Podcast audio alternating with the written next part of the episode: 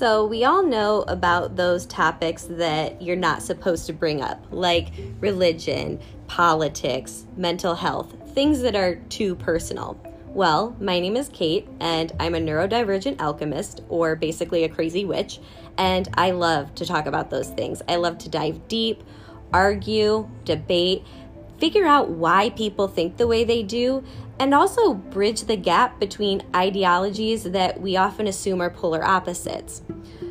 So, I don't know if this is going to be super enlightening, helpful, eye opening, or a complete dumpster fire, but I'm really excited to find out, and hopefully, you'll kind of join me on this journey and find out too.